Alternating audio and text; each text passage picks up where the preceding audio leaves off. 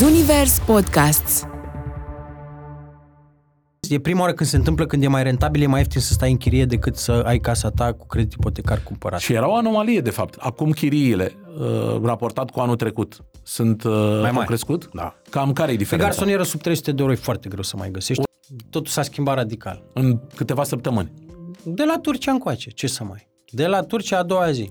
Dar ce înseamnă compromisuri? Ce compromisuri poate să facă un agent imobiliar? Care trebuie să ai răbdare și să nu faci acele compromisuri despre care am vorbit mai devreme. Ori o fac ca la carte, ori nu mai fac. Și am făcut-o ca la carte, am făcut foamea mult timp până mi-am creat un portofoliu, până când oamenii au înțeles că sunt ca la carte. După 12 ani de meserie, mi-a deschis mintea și am îmbinat teatru de improvizație pentru că toate uh, prezentările pe care tu le vezi nu sunt pregătite, sunt improvizate. Și am zis, bă, hai, mă, să încerc să fac TikTok. Ce am făcut? Și a funcționat fabulos. Dar care sunt uh, micile șmecherii pe care le mai fac dezvoltatorii ca să ciupească în, de, din calitate, dar să le crească lor marja de, de profit? 1. Nu poți să vinzi 5 ani. 2. Dacă n-ai plătit rata, ai întârziat fix 56 de zile, ești executat silit, fără drept de apel, fără informare, fără nimic la ipotecar. Nu există așa ceva. Reset cu Răzvan Popescu, un podcast Zunivers. Bun găsit un nou episod Zunivers. Resetul de astăzi intră în zona imobiliară. Uh, Zona imobiliară care se împletește foarte bine cu uh, online-ul și mai nou cu TikTok-ul. Cred că unul dintre cei mai uh, spectaculoși uh, agenți imobiliari uh, de pe piața imobiliară din România are un canal de TikTok uh, după chipul și asemănarea lui și uh, chiar dacă vrei sau nu vrei să cumperi sau să închiriezi ceva, te uiți uh, la prezentările pe care le face doar de dragul lui. Așa că astăzi uh, n-a, n-a fost loc la reste de doi invitați pentru că unul e suficient. E vorba de Șerban Trâmbițașu. Salutare, bine ai venit! dragule. Salut, salut, mulțumesc frumos pentru invitație. Așteptam de mult momentul ăsta. Serios? Da. Ai, ai simțit că o să vină? Uh, da, Uh, Păi, e, p- până la urmă, uh, rezultatul muncii tale, uh, eu îți recunosc că uh, m-am uitat într-unele seri uh, la canalul tău de, de TikTok uh, doar pentru, pentru divertisment, pentru că faci o, e o- un mix între divertisment și o informație utilă ceea ce este fabulos. Nu ai prezentările alea seci de apartamente, uh, din contră uh, sunt uh, o resursă de, de uh, imaginație fără, fără oprire. Cum, uh, nici nu știu cum să încep să te întreb, cum ți-a venit ideea să te promovezi pe TikTok sau de ce ai ales să fii agent imobiliar? Puteai fi foarte bine să fii un, un entertainer uh, incredibil de bun. La bază sunt entertainer, eu am terminat facultatea de teatru în 2010 și fix în 2009, cu un an înainte, am înființat o trupă de teatru de improvizație, trupa Obligo, cu care joc și acum. Adică, de exemplu, diseară în spectacol, la ora 8. Ah, bun, uite, asta nu știam despre tine. Da.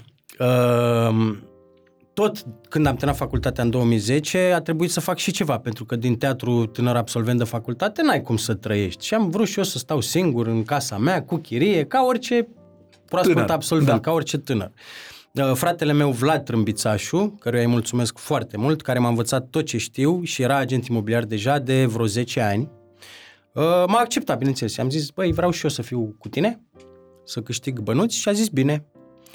Și de atunci, din 2010, sunt și actor și actor de improvizație. Am peste 1500 de spectacole uh, și agent imobiliar. De-a lungul timpului mă tot gândeam, m, nu-mi plăcea să fiu agent imobiliar, mie îmi plăcea să fiu pe scenă, să-mi iau aplauze, să te fac să râzi, că asta era satisfacția mea, să văd că omul râde în hohote, pentru că îmi place foarte mult, sunt comediant mai mult decât actor, nu-mi plac tragediile și așa mai departe.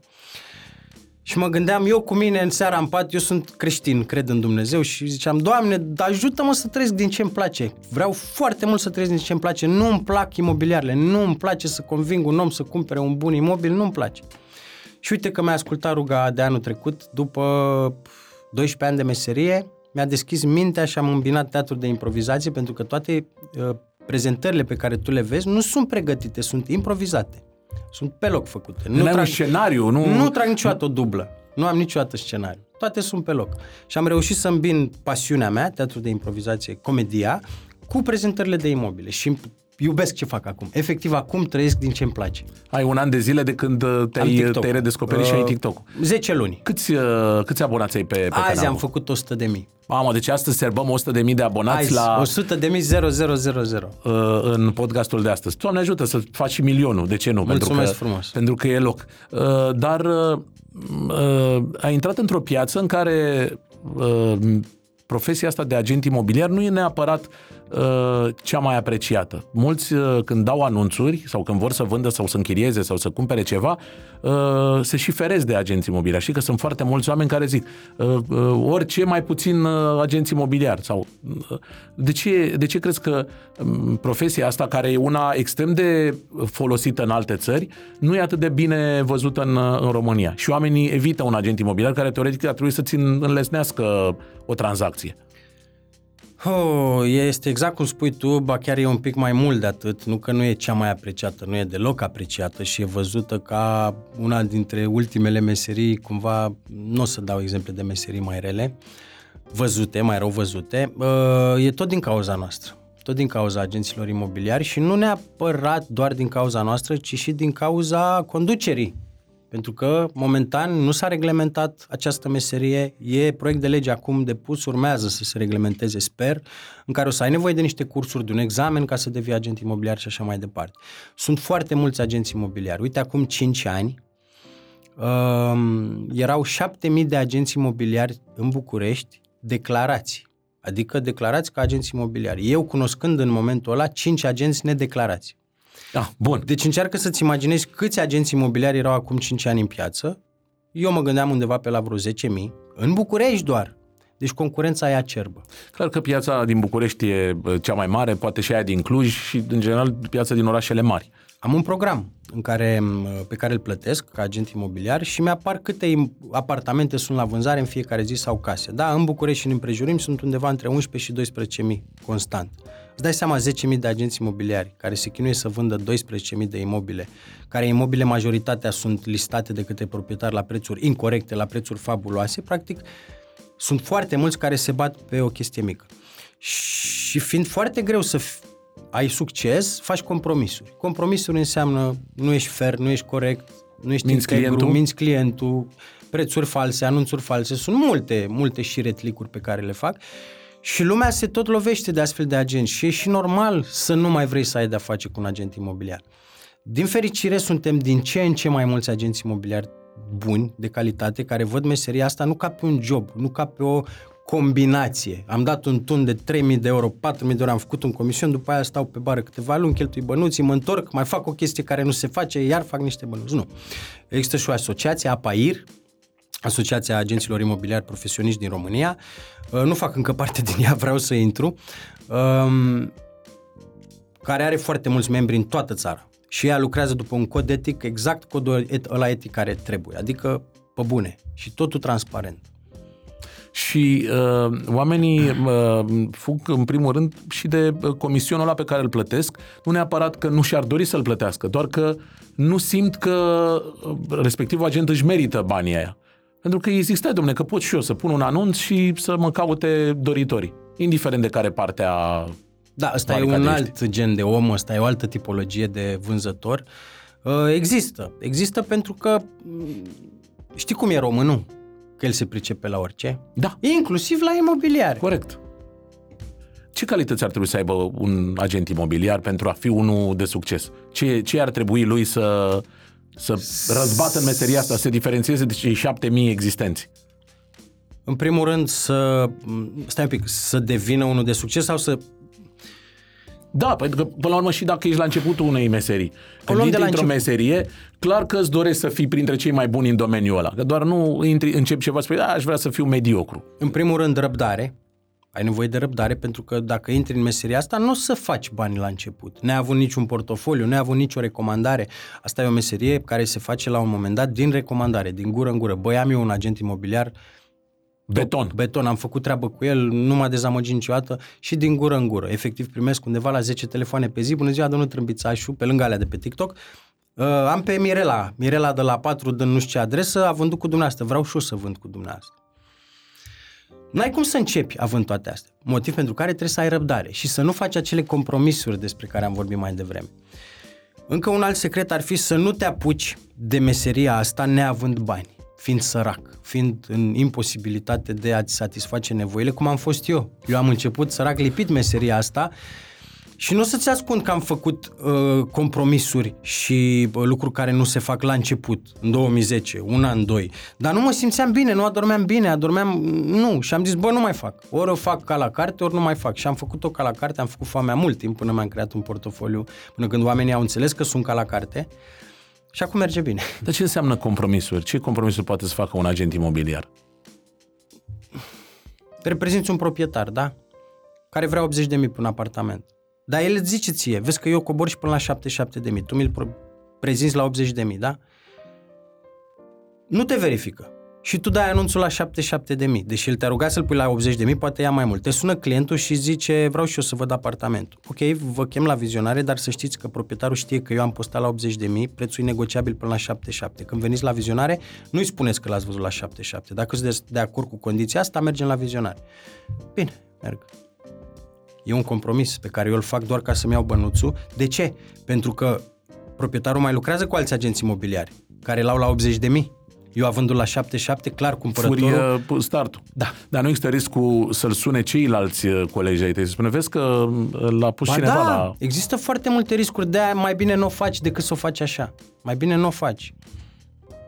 Interesant. Dar apropo de prețuri, și ăsta e doar un exemplu ce ți-am zis. Acum Păi sunt foarte multe. Păi mai aștept, adică e, e bine să Păi învățăm vorbim unul de la patru altul. ore numai de Nicio manevre problemă. pe care agenții le pot Ăsta face. e, dacă ăsta vrei. e, asta e șmecheria unui podcast, că ai tot timpul din lume. Adică nu ești ca la radio, ca la TV, Da. e cineva în cască, spune publicitate. Nu? E o discuție extrem de liberă și relaxată, fără nicio presiune, cel puțin uh, de natură a timpului. Uh, Dar un uh, prețul în piață, de exemplu, Da. cum, cum se stabilește? Uh, Eu, de exemplu, dacă vreau să vând sau să cumpăr ceva, intru uh, pe or- orice site ăsta de anunțuri și văd cam produsele similare uh, la ce preț se vând și fac și eu prețul. Nu e bine. Și cum trebuie să fac? Uite, am un apartament de vânzare, să zic de două camere sau două camere de închiriat, cum stabiliți ce chirie cer eu? Uh, La Sau- chirie e altfel. Acolo poți să-ți dai seama în funcție de ce se cere. Acolo e ok. Acolo, da. Te uiți pe piață, vezi ce se cere. Eu întotdeauna recomand să ieși un pic sub prețul pieței la închiriere. De ce? Ca să fie bătaie pe el, ca tu să-ți alegi chiriașul, nu chiriașul să te aleagă pe tine, astfel încât să ai om de calitate. A plecat, ai dat o măturică, ai închiriat, iar nu renovezi tot apartamentul, că a venit un singur speriat că ai avut preț mare și a trebuit să-l accepti, că aveai nevoie de bani. Adică nu te bucuri la 50 de euro sau 100 Nu. de euro în plus, în condițiile în care s-ar putea să plătești în zecit după aia prin 4.000, renovare. 5.000 de euro pe Sau îți, renovare. pleacă, sau îți pleacă după 2-3 luni în condițiile Că în își dă care... seama că nu-și mai permite chirie. Da. Dar hai să vorbim de vânzări, efectiv, da. cum îți dai seama de preț corect. Nu prețul cerut e prețul corect, ci prețul de vânzare este prețul corect. Și tu trebuie să afli la ce preț s-au vândut în ultimul an proprietăți în zona aia. Proprietăți similare, bineînțeles. Pentru asta ai două, uh, două căi pe care poți să o iei. Unu, intri în notariate, plătești consultanță notarială și notariatul să-ți spună cu cât s-au vândut apartamentele, pentru că ei au o bază de date. Sau doi, vorbești cu un agent imobiliar profesionist, membru APAIR, cu Șerban Trâmbițașu sau cu oricine alt agent profesionist care are proprietăți în reprezentare exclusivă, asta înseamnă Da. profesionist din punctul meu de vedere, și Șerban Trâmbițașu sau agentul ăla despre care vorbim plătește un program, Flex MLS se numește, în care e o bază de date făcută de niște băieți foarte deștepți, să le dea Dumnezeu sănătate că au inventat chestia asta, unde ai harta Bucureștiului, vorbim de București, dar sunt mai multe orașe care acoperă acest program, care sunt acoperite de acest program, ai harta Bucureștiului cu puncte pe hartă, efectiv puncte pe blocuri și poți să zici ce e la vânzare acum, bagi criterii, două camere, bloc după 80 și îți arată punctul pe hartă pe lângă blocul tău unde ai tu și vezi la ce preț e de vânzare. De câte zile e la vânzare? Că dacă am 80 de mii, ipotetic vorbind, și ele de 700 de zile pe piață, adică clar de că 2 ani, prețul e nu e clar bine. că nu e la prețul. Bun. După ce faci treaba asta și scoți 5 comparabile, dai în criteriile de căutare pe același program proprietăți vândute în ultimul an, în ultimele 365 de zile sau în ultimii 2 ani sau în cât vrei tu, ăla are o, o memorie foarte bună programul ăla. Și o să vezi proprietatea din zona aia, tot așa, îți scoți 5 comparabile. În cât timp s-a vândut? La ce preț a ieșit pe piață? Câte zile a stat pe piață? La ce preț s-a vândut față de prețul de listare? Că ai acolo toate informațiile. Nu crezi ce spun eu? Ai până și numărul proprietarului care a vândut acolo, poți să-l suni să verifici informații. Și așa afli prețul corect. Ori notariat, ori un agent imobiliar profesionist ca să afli Eu exact. îți recomand un agent pro imobiliar profesionist. Uh, și Eu cel puțin, iartă-mă cât te întrerup, Nicio problemă. nu cer bani pe evaluarea asta. Nu cer bani. Sfatul meu e gratuit. Îți fac o evaluare de piață gratuit. Pe ce cunosc. Bun, te, te sună clientul și zice, domnule, uite, am un apartament în zona Crângaș, mă ajungi pe mine să stabilim prețul corect? Da. Și asta e fără niciun, fără Nu niciun iau ban. niciun bani. Chiar dacă, dar eu sunt atipic. Chiar dacă îmi spune că nu o să-l vândă cu mine, vrea doar o informație, îl ajut. De ce? Pentru că dacă eu scor cu omul ăla și el va auzi de cineva care va vrea să vândă cu un agent, pe mine o să mă recomande. Nu pe altul. Corect, uite, facem, luăm și lecții de astea de, de marketing personal pentru zona de... Cred că funcționează în orice zonă de vânzări. Cel mai abordarea mult am asta. avut de câștigat în meseria asta și în viață, nu neapărat în meseria asta, că până la urmă eu prestări servicii înseamnă cu lucru cu omul. În viață am avut de câștigat din chestiile pe care le-am făcut gratis. Cel mai mult. La bani mă refer. Da, pentru că se întoarce. O chestie gratis mi-a adus 5 chestii plătite care le depășeau cu mult pe aia gratis. Da, apropo de gratis, sunt, uh, eu mod acum cu grupurile de Facebook. Uh, Sunt grupuri de Facebook, cel puțin pe zona de închiriere, dar și de vânzare, foarte multe, cu uh, care clar prin asta se difer- diferențiază. Închiriere direct proprietar, închiriere fără agent. Da. Cum vezi uh, zona asta, care e o reacție probabil la o nemulțumire a clienților uh, vis-a-vis de ce au găsit uh, în zona de agenți imobiliari? Recomanzi? uh, Românul e inventiv? Da, da, nu am o problemă. Adică m, eu nu vreau ca omul neapărat să lucreze cu mine, pentru că sunt foarte mulți oameni. Asta este bă, marele avantaj că suntem 6 miliarde, 7 cât suntem. Pe mulți, planetă, da. Mulți. Și în București, cred că real suntem vreo 3 milioane. Da, câți Cu tot poate cu să Ilfov. caute pe, pe platformele alea? Mă, e ok, poate să fac așa, doar că totuși implică niște riscuri, pentru că un proprietar care nu-i profesionist, proprietar profesionist, adică să aibă multe apartamente, să le închirieze de mult timp, ăsta să fie businessul lui. Un om obișnuit care are un apartament și vrea să-l închirieze, nu neavând experiență, poate să-și ia țeapă de la acel chiriaș. Poate să bage un om de calitate, uh, un om care nu e de calitate, dar el să-l păcălească, efectiv. Eu îmi dau seama, de exemplu. Dacă apelez la mine, eu 99% din cazuri îți bag om de calitate. E o loterie și asta E. a, a Dacă lucrezi proprietarilor. cu mine, nu mai e loterie. A, asta iar e bine de știut. Că uh, te bucuri, exact cum discutam, că iei 50 de euro în plus, iei 3 luni, după care uh, dispare chiriașul, te mai lasă și cu datorii și cu apartamentul uh, făcut vraiște. Da. Uh, Ca să nu mai spun că dacă lucrezi cu un agent imobiliar profesionist care reprezintă exclusiv interesul proprietarului care dă un bun imobil spre închiriere, el nu o să aibă voie și nu o să ia comisiuni de la chiriaș. Drept urmare, nu are niciun interes de la chiriaș. Singurul lui interes e să mulțumească proprietarul. Păi eu intervieviez, intervie, mai Da. rău ca la poliție. A, tu le faci celor care vor să închirieze un chestionar. Îi distrug. Și ce întrebări le, le pui? Păi uite, bă, am și eu nevoie de câteva informații, nu mă interesează pe mine, nu vreau să mi luați în nume de rău, dar proprietarul vrea să știe. Ok, întreabă-mă. Păi câte persoane vreți să locuiți? X persoane, ok. Și ce relație între persoanele astea? 3-4 persoane. Cum adică ce relație? Păi ce sunteți? Familie, bă, studenți, cuplu? Ce relație între voi? A, păi sunt eu, mama, fratele meu și cu sora lui fratele meu. Ok, și cu ce vă ocupați? Păi lucrăm cu toții. Evident, că altfel nu aveți de unde să plătiți scria. Cu ce vă ocupați? Păi eu sunt ITist, uh, la ce firmă? Păi sunt ITist. Mie îmi zici la ce firmă? La modul ăsta sunt. Și iau pe fiecare în parte, efectiv pe fiecare în parte. Animale de companie aveți? Am. Nu am. În fine, se acceptă, unii acceptă, alții nu acceptă. Um, unde ați stat până acum? Păi acolo. Și de ce ați plecat? Păi vrea să vândă proprietarul. Dacă îl simt, că îi simt dacă mă mint, pentru că am... Și facultatea de teatru m-a ajutat foarte mult, că am făcut multă psihologie și personaje și așa și simt omul Da, da, dacă da. minte, fără să-i văd pupila. Uh, te supără dacă îmi dai și mie numărul fostului tău proprietar? Să am și eu o discuție cu el și uite, îți promit că dacă m- sunt, mă conving, poți să închiriezi apartament. Mulți sunt Reac- reticenți. prima reacție, cred că și asta îți, îți dă o, o idee despre cât e de sincer uh, viitorul chiriaș. da. Pentru că dacă el uh, simți că, uh, că e se reticent, sperie, înseamnă da. că are ceva de ascuns. Da. Și merg până în pânzele albe, până îl găsesc pe la bun. De ce? Mă scutesc și pe mine de muncă în plus, pentru că eu, în, eu promit proprietarului și chiar mă țin de cuvânt că dacă închiriază cu mine și îmi dă comision o lună de chirie, nu 50% cât ar lua un agent obișnuit, că mai ia 50% de la chiriaș, o lună de chirie e comisionul meu, eu îi garantez un an de chiriaș. Asta înseamnă că dacă chiriașul a plecat mai devreme de un an, sunt obligat să-i aduc pe altcineva gratis. Și eu nu vreau să muncesc pe gratis după aia. Drept urmare, sunt foarte atent ca acel chiriaș să stea un an. Dar uh, cum, uh, cum e zona asta de contract? Uh, proprietarii uh, sunt destul de reticenți la contract și mulți chiriași chiar spun, nu trebuie de o contract, lasă mergem așa. Nu mă bag. Nu intermediez, uh, uh, nu reprezint proprietari care nu vor să facă contract. Pentru că implică foarte multe riscuri și iară eu pot fi prins la mijloc, pentru că eu îi promit niște chestii proprietarului. Am zis, eu răspund de 90%, 99% din situații, eu pot să, dar poate dau de un psihopat care mă păcălește până și pe mine, închiriază și pleacă cu toate bunurile din apartament. Nici eu, nici proprietarul nu avem cum să dovedim Că el a stat că în el a apartament. stat acolo fără un contract. Și ce faci? A, ești mână-mână cu agentul. Stai, tată, că nu e așa. Și apar tot felul de situații. Am fost la poliție. Deci am pățit-o. Era mai mic cei drept. Așa. Acum patru ani. Un ITist. Proprietar. Băi frate, avea șapte monitoare. Câte camere ai tu aici? Avea șapte monitoare, folie de aluminiu în geam, să nu intre lumina, micuț. Se vedea pe el că e Omul e- era Omul- în lumea... în lumea lui om corect da, mi-a părut mie. Bă, omul e programator, ce-o fie el acolo. Șerban, uite, vreau și eu să-mi închiriez apartamentul în zona timpuri noi, două camere, etajul 1 din 4, bam, bam, bam, 400 de euro, ok? Mi-a plăcut de el. M-a păcălit, era psihopat, omul era psihopat, clar. Uh, am făcut fotografie, am găsit chiriaș, un cuplu foarte drăguț, din Slatina.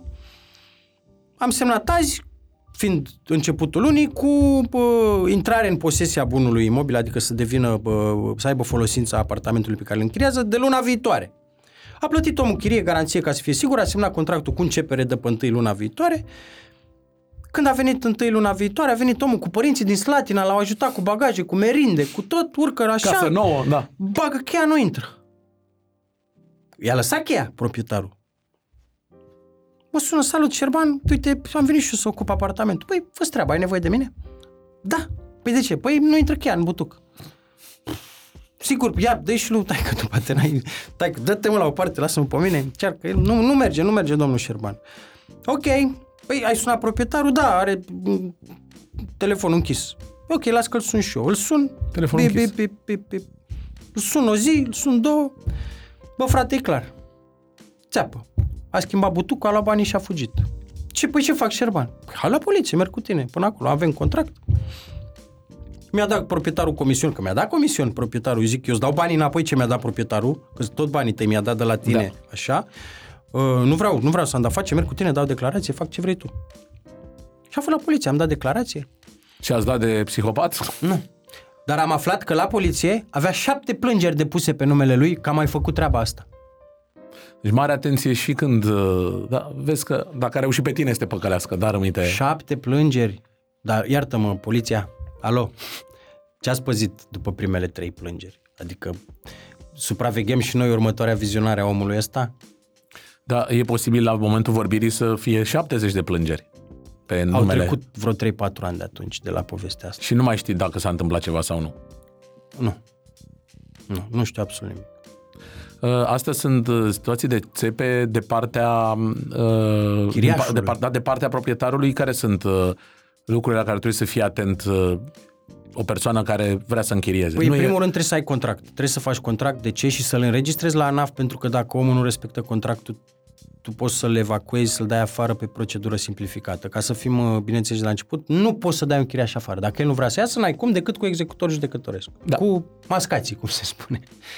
Uh, m-au sunat proprietari și săraci. lunile de iarnă cu nimeni nu poți să-l dai afară, Da. între noiembrie și aprilie parcă. Sau... Și aprilie, Da. da. finalul martie, da. Nu poți să dai afară pentru că e fric. Um, da, e bine să ai foarte, foarte important să ai contract semnat pentru că poți să-l dai afară în două săptămâni. Dacă nu, poți dureze și un an, un an jumate, doi, un proces pe civil fără contract. Că la zice, nu e domne, eu stau aici, la zice, nu, domne, nu stau. Păi stai, da, eu am act de proprietate.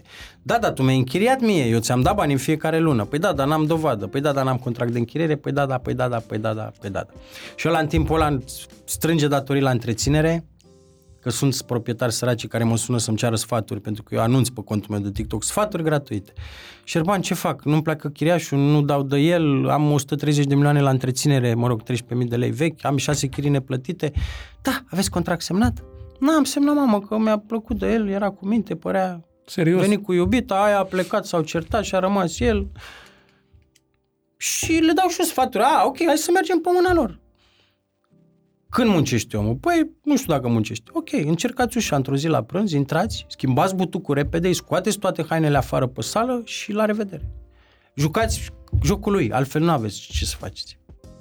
Adică, uh, corect, că dacă nu merge cu vorba bună, măcar așa. Cu vorba dacă, bună nu merge, dacă cu legea nu schimbat merge? el butucul între timp. Da. Că, că există Nu-l un- schimbase. Ăsta nu-l schimbase. Și doamna chiar i-a pus toate hainele în saci și l-a dat afară. Dar săraca a rămas cu pagubă de... și o scoate probabil în 2-3 ani de închiriat iar.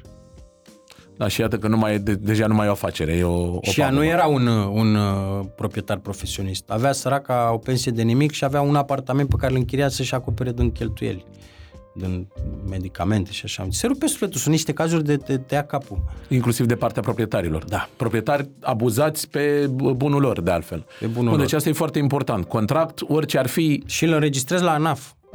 mai nou, chiar trebuie înregistrat la ANAF, că nu era Întotdeauna. obligatoriu Cum până, să nu fie? Până a fost o perioadă în care nu era obligatoriu de înregistrat la ANAF. Păi sau și cum plăteai de pus taxe? viza aia. uh, Se declară pe declarația nu știu cât. Așa știam eu, acum poate... Da. Bun. Dar important e că dacă ai plătit taxe la contractul ăla, ești, ești și acoperit de Ești contract. acoperit, da. Alte precauții pe care să și le ia un proprietar? Nu.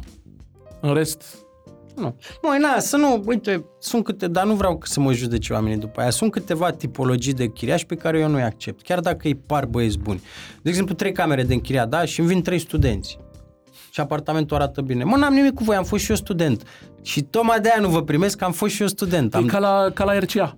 Cu cât ești mai tânăr, cu atât riscurile sunt mai mari pentru mașină și automat e și mai scumpă polița.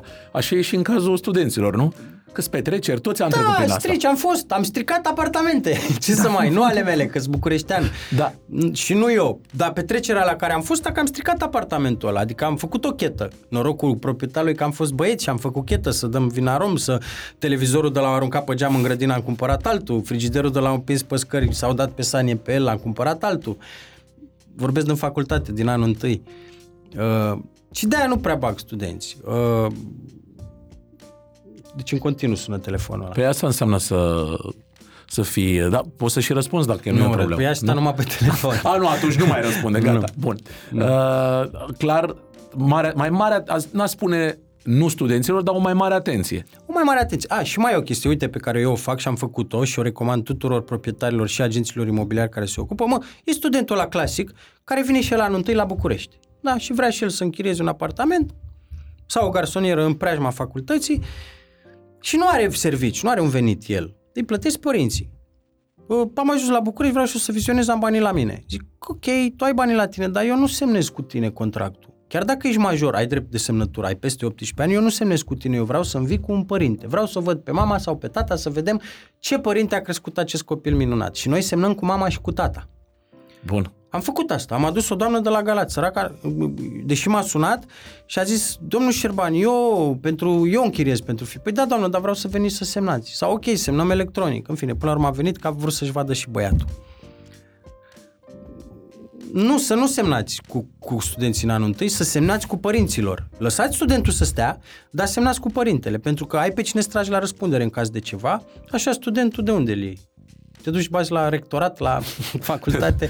De la Ești ședința bun. părinții. Pavel de la Electronică. Anul, de la Anul electronică doi. anul 2, anul 1, anul 2, în fine, că din anul 2 încolo și mai au și ei joburi, de-aia mi s-a anul 1. E o adevărată discuție și în uh, privința chiriașilor cu animale de companie. Sunt mulți proprietari care sunt reticenți Majoritatea. uh, și totuși cum pot să... E aici o situație foarte delicată. Este. Iubim animalele cu toții, problema e că sunt multe situații în care animalul, pisica, câinele strică mobilierul din casă, strică apartamentul, mai roade, mai zgârie o canapea, mai... Da, teoretic, conform contract, trebuie să repare bă, defectele aduse, dacă sunt din culpa lor, a chiriașului, pe propria cheltuială. Dar proprietarii, proprietarii tot au o frică în sensul ăsta, pentru că, uite, tu dai o garanție, da, stai într-un Nu apartament acoperă de... nicio canapea. Nu acoperă o gar- o garanție, un 3, 4, 500 de euro o canapea de 1000, probabil. Și nu cred că, decât dacă îți dai seama că acel chiriaș are un venit super, care acopere și poate el să-și cumpere o canapea sau să facă, să-i o reptapițeze sau mă rog. Uh, Pe de altă parte, ca să nu fim unidirecționali să... Da, nu. Uh, De ce, ce drepturi au chiriași? În sensul în care există și proprietari care abuzează de postura asta de proprietar, care vin uh, peste noapte sau ne, neinvitați, neanunțați, bat la ușa chiriașilor ca să vadă, să verifice starea proprietății, cum, uh, cum trebuie să gestioneze chiriașul relația cu proprietarul? Un chiriaș de bună credință. Chiriașul are drept de folosință. Dreptul de folosință este, apare în cod civil, în așa, din drept de folosință al unui apartament, doar că nu e bunul lui imobil, nu are cum să-l vândă, să-l înstrăineze sau să-l subînchirieze. Poate să ia clauză de subînchiriere. Dar e ca și cum ar fi bunul lui, pe perioadă limitată. Aceleași drepturi pe care le are și un proprietar, în momentul în care a devenit chiriaș, e bunul lui. Are, el are folosința pe perioada respectivă. Acum că sunt proprietari abuzivi, cum ai spus și tu, sunt.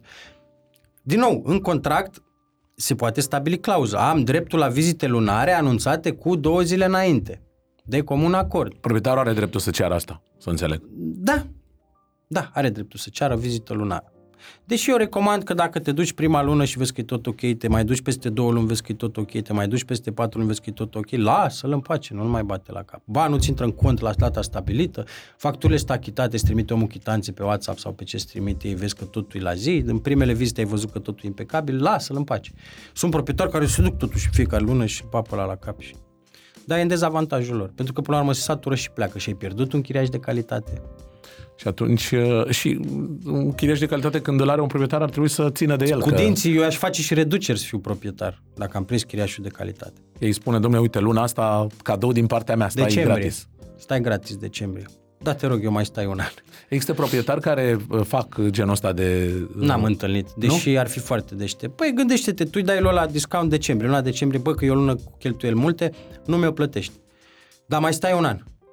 Semnăm contract că mai îmi stai un an, da, și eu îți dau lună gratis. E ca și cum ți-ar pleca chiriașul acum și ai da un comision la o agenție să-ți găsească un chiriaș care s-ar putea să nu fie la fel de bun ca ăla. Bine, de, uh, și până la urmă, sau dacă stai două luni de zile cu apartamentul neocupat, Ai pierdut cât câștigi într-un an pe 50 de în euro condițiile plus. în care după ce se uh, schimbă chiriașul, clar, trebuie să faci o igienizare, o renovare. Care și aia costă. Care costă și care costă și timp. Deci clar nu da. poți să-l închiriezi, a plecat astăzi, vine mâine. Deci uite, asta e o idee pe care tu mi-ai dat-o acum. Faceți cadou o lună de chirie în decembrie sau în iulie, august, când e lună de, De concediu, vacanță, sau în ianuarie după sărbători. când e greu. Când e greu, când oricum facturile de utilități sunt uh, o povară. Și acum mă refer la proprietarii profesioniști, că la ăla săracul de ăla venitul lui, are un apartament la închiriat, nu poate să facă asta, că în, la, în ianuarie e și lui greu. Corect. Și în general trebuie să, uh, cred că proprietarii, dar și chiriașii, trebuie să știe să se vândă bine în, uh, în fața, unul în fața celuilalt. Da. Pentru că automat se creează și o relație. Ca în orice, din punctul meu de vedere, important e omul, te vinzi pe tine întâi, nu bunul pe care îl dai spre vânzare. Apropo de partea asta imobiliară, că e genul de investiție spre care mulți se orientează, cum uh, să presupunem că un om are niște bani puși deoparte și vrea să investească într-un imobil pe care să-l închirieze.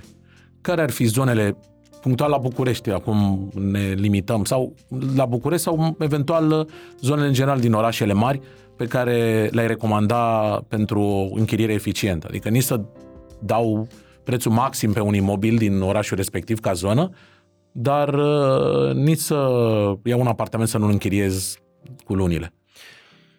Pot să-ți vorbesc punctual pe București pentru că nu cunosc piețele din alte orașe. Uh, prețul corect ca să m, poți să numești asta un business din punctul meu de vedere și nu neapărat doar al meu din punctul pieții, este recuperarea investiției în 14 ani, maxim 14 ani. Maxim 14 ani. Maxim 14 ani, ăla ar fi preț corect. Da, cât bani costă, cât e chiria, în 14 ani maxim, dacă ți-ai recuperat investiția, e business. Investiția uh, doar în imobil, nu și în, uh, uh, cu ce utilezi și nu, în cu mobil. tot, toată Cu investiția. toată investiția. Toată investiția. Ok. Ăsta, am banul X, l-am băgat așa, în 14 ani să mi-l recuperez și să rămână bunul meu, practic, Dar care e zona din București care se închiriază cel mai bine? maxim 15 minute de metrou.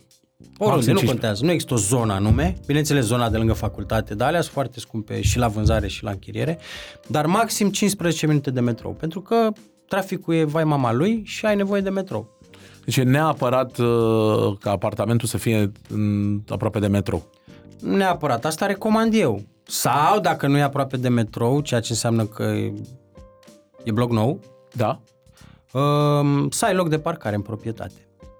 Pentru Loc că de omul poate parcare. are, lucrează în zonă, dar are nevoie de mașină, că nu merge pe jos jumătate de oră până la lucru. Zonele verzi contează în alegerea viitorul chiriaș sau al viitorului proprietar, în sensul în care e mai bine să fie locat apartamentul, blocul lângă un parc? Uh, din punctul meu de vedere, la garsoniere prea puțin, pentru că acolo stă un om sau un cuplu, o persoană singură sau un cuplu și ăia săraci alergă toată ziua după bănuți, că tineri. Uh, dar de la două camere în sus deja vorbim poate de o familie care au și un copil, poate bă, deja o vârstă, au chef să se plimbe seara, au energie și așa mai departe și atunci da, e nevoie de un, de un spațiu verde. Da, pentru un chiriat uh, merită investiția în apartamente de trei camere sau doar garsoniere și două camere? Nu recomand uh, pentru business să cumperi trei camere ca să-l bagi la închiriat, pentru că unul, ai mulți oameni în el, mulți locatari, uh, pentru că sunt multe camere și, din păcate, unde sunt mulți oameni e mizerie. Uh, recomand garsoniere. Recomand garsoniere, poate și două camere la preț avantajos, dar eu recomand garsoniere. Și garsoniera uh, clasică, 50.000 investiție cu 300 de euro chirie. Uh, Așadar, garsonieră, 15 minute maxim de metrou, nu neapărat uh, lângă un parc, dar probabil că e bine să existe magazine prin apropiere și uh, uh, garsoniere în blocuri uh, de garsoniere sau în blocuri mixte. Uh, omul preferă în general uh, blocuri mixte, deși la închiriere nu prea contează ce fel de bloc e, pentru că dacă îi trebuie zona chiriașului, nu mai contează de tipul de bloc. Și indiferent de, de tip de bloc. Uite, la închiriere nici nu prea contează etajul. La vânzare te mai uiți, băi, ultimul etaj, e 10 din 10, lumea cam fuge de, de etajul ăsta din mai multe motive. Dar Sau 4 din 4 fără lift. ăla e... Ăla e o altă, e o discuție lungă, nu recomand. Și alea mi se par niște blocuri prost gândite. Din 2016 s-a dat legea uh, De la lift, 3 etaje în sus, de lift. obligatoriu lift din 2016, da.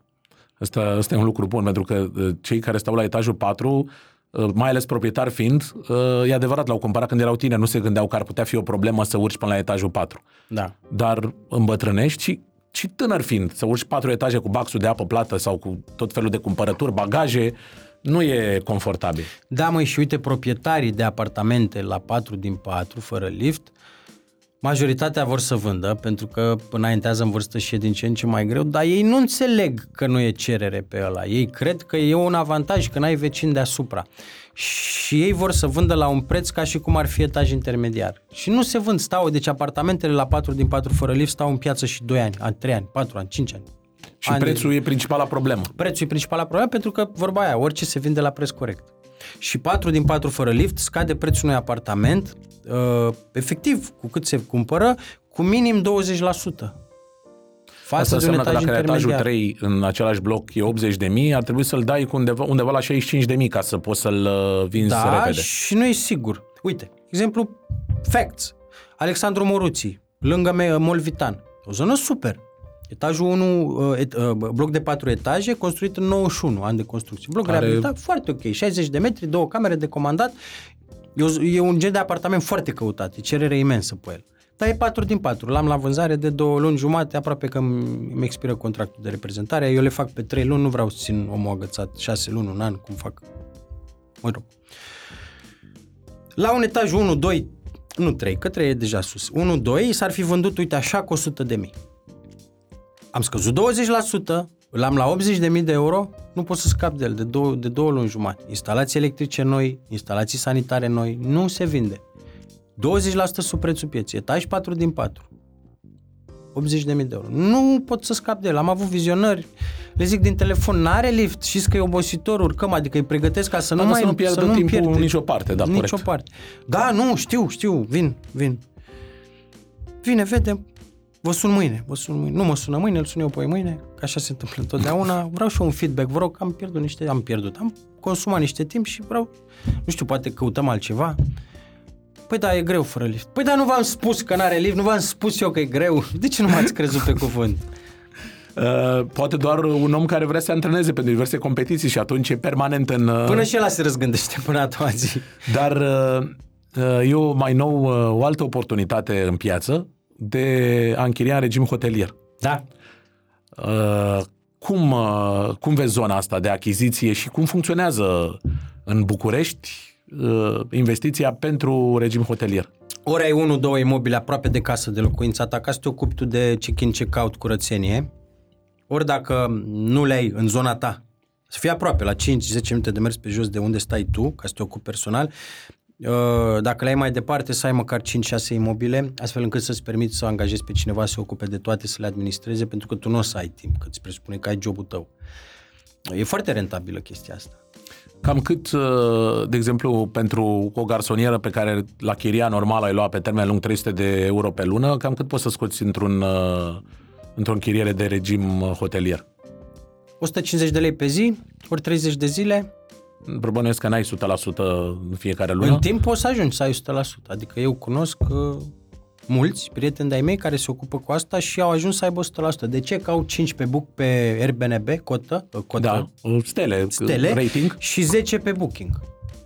Și atunci... Și sunt cele mai căutate. Sunt Și top. există o particularitate a zonelor? Uh, Există zone care funcționează mai bine în regim hotelier? Uh, Da, bineînțeles. În primul rând sunt zonele centrale, dar, din nou, orice se vinde la preț corect, orice se închiriază la preț corect. Nu e în zonă de maxim interes, prețul e mai mic. Îl scazi până când ai booking 100%. Nu trebuie să ții de preț. Important e să ai rulaj. Um, în primul rând, zonele centrale, da, pe linia albastră de metrou, cum Da. se spune, cum mă sună, tot sună oamenii, ai ceva pe linia albastră? Da, linia albastră de betrou poate să însemne și Popeșile Ordeni.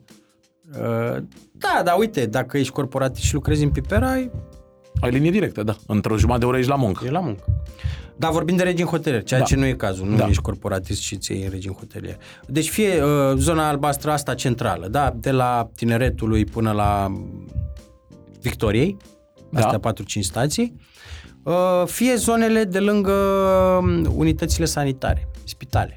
Pentru că în București avem multe spitale bune, nu neapărat bune, dar Sunt cele mai bune din țară. din țară și vin mulți oameni din țară, da, cu probleme, cu oameni care se internează în acele spitale și vin însoțiți. Însoțitorul unde stă? Bun punct de vedere, corect.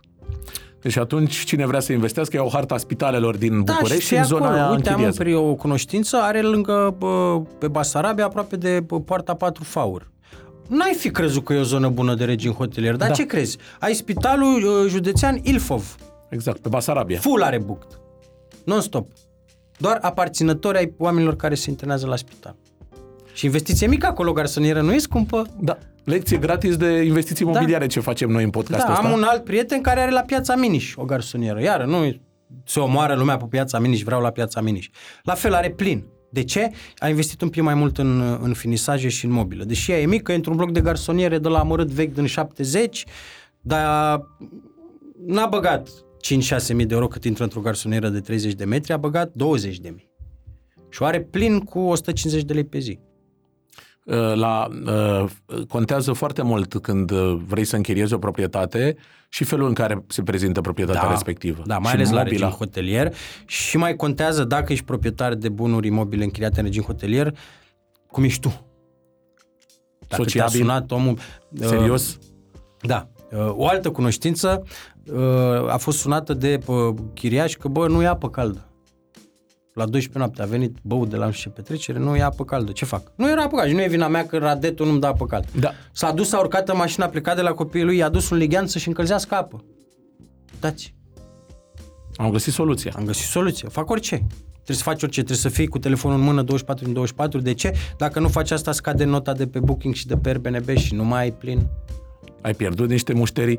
Dar apropo de problema asta cu apa caldă în București, uh, contează mult într-o decizie de achiziție, respectiv închiriere uh, centrala Foarte mult. respectiv Radet? Adică Foarte uh, cam care e diferența de preț la achiziție între un apartament care are centrală, respectiv un apartament care e conectat la Radet? Aceleași zonă similară? Același... Militari, două camere aproape de metrou Gorjului, cu centrală ter- fără centrală termică, renovat, impecabil, 70 de mii, cu centrală termică 77. 7000 de euro Deși nu costă 7000 să spui o centrală, costă 3. Dar numai efortul, numai procesul, numai te rog eu de lasă-mă să mă debranșez, acordul vecinilor, semnături sus, jos, stânga, dreapta, ai un vecin de înțepatul nu la țeava vrea. celorlalți. Dar dacă există țeavă trasă în bloc, că sunt... Da, nu e efectiv tot procesul, că nu te înțepi tu, te înțeapă firma. Dar tu trebuie să faci niște eforturi și niște... m, Sunt vecini care nu-ți dau acordul. Culmea e, tu ai nevoie de acordul vecinilor să spui centrală. Ai nu să spui, să te debranșezi. Și ai unul de nu te suportă și nu-ți dă voie. Și nu poți să spui. Și atunci rămâi la, la mila, Da. mila radetului. Așa că mai bine dau 10% în plus, în loc să dau 70, dau 77 și l-am gata. Pe lângă foarte multe telefoane, că sună foarte mult telefonul, am foarte multe mesaje pe Instagram, pe Facebook, pe WhatsApp, pe, pe, pe, pe domnul TikTok. Trâmbițașu, da, pe TikTok. Am și eu, caut și eu un apartament de două camere, fie de închiriat, fie de vânzare, de cumpărat, dar să aibă centrală termică. În continuu, deci în continuu. Dacă m, s-ar pune centrale termice, s-ar vinde așa.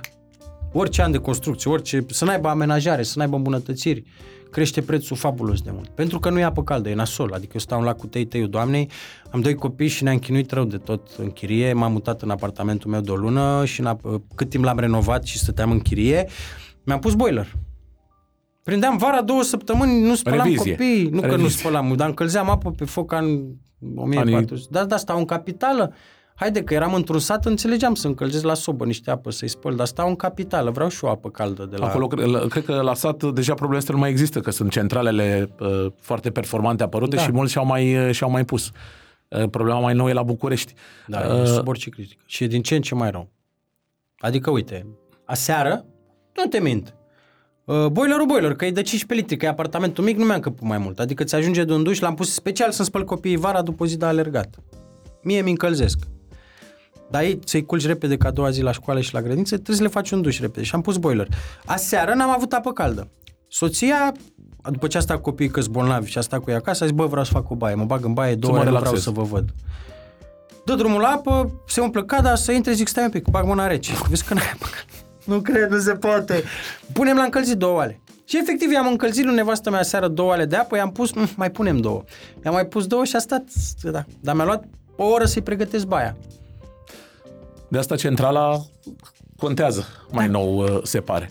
Um, Să, apropo de perioada asta cu tremurătoare pe care o tre- parcurgem, că sunt cu tremure în continuu, Da, uh, nasol. există interes uh, sau exista înainte de săptămânile astea în care se tot vorbește despre cutremure, interesul oamenilor față de uh, rezistența imobilului, imobilului în care se mută Da, dar nu ca acum.